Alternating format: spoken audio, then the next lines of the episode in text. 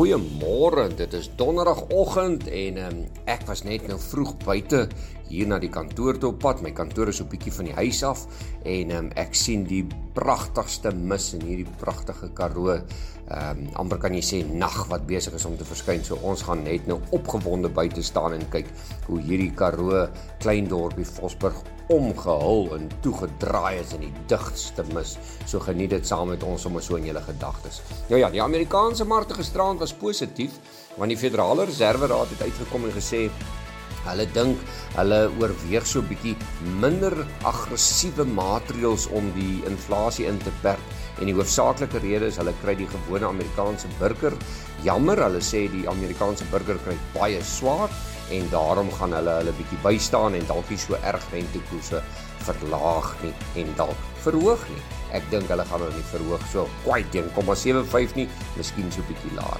Wel die Dow Jones 0.2% sterker, 69 punte beter op 31.37. Die S&P 513 punte sterker, 0.3% beter op 3845 en die Nasdaq 39 punte beter, 0.3% sterker op 11361. Ooste vermoere gemeng. Nikkei van Japan 191 punte beter, 0.7% sterker op 26298.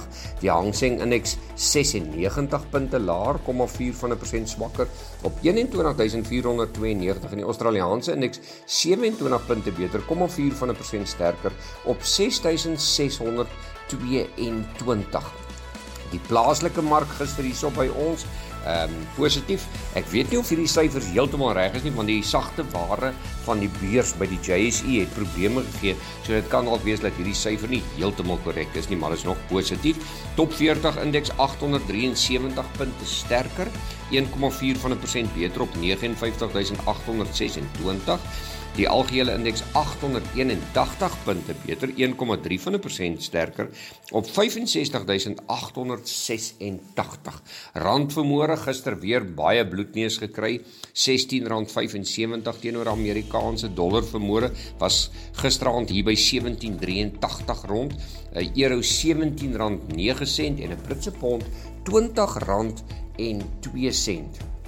Wel die boere gister, ehm um, al daai pryse het gisteroggend sommer kwai onder druk gekom en die hoofsaaklike rede ons weet daai goed het heeltemal weggehardloop, maar toe die olie so bietjie begine asem skep en hier naby die 100 dollar kom, toe kom al hierdie pryse onder druk. Sonneblom Julie kontrak de 234 rand laer op 10090 soja 310 rand laer 7980 koring R135 laer 7420 geel mielie R76 laer 4170 en die wit mielieprys verloor R85 uh, 4196 wel as ons kyk na die goudprys weer gister onder druk gewees het vandag so 'n bietjie herstel staan vermoor op 1744 dis so 7 dollar beter silwer 19.29 Uh platinum 849, dis so 8 dollar beter en dan palladium 12 dollar beter op 1908.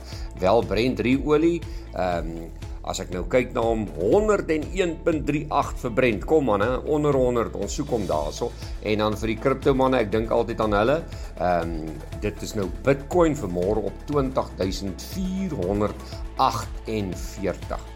Nou ja, van die ander nuus wat ons vir julle hier uitgekrap het en raak gelees het gister. Um, ek wil net daai plekkie kry vir ons want ek griffel dit altyd sommer vir ons neer. Ehm um, hier sê China se motorverkope het in Junie met 20,9% gestyg. Taiwan se Foxconn verhoog vooruitsigte vir hulle hele jaar, so hulle beplan om 'n beter jaar te hê. Primoris verseker 'n kontrak van meer as 170 miljoen dollar en dan Orchestra Biomed wil saam met Spec Health Sciences saamsmelt.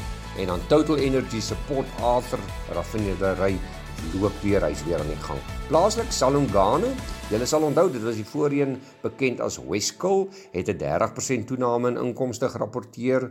Um Anglo American het Helena Nonka aangestel as 'n groepdirekteur vir strategie en besigheidsontwikkeling.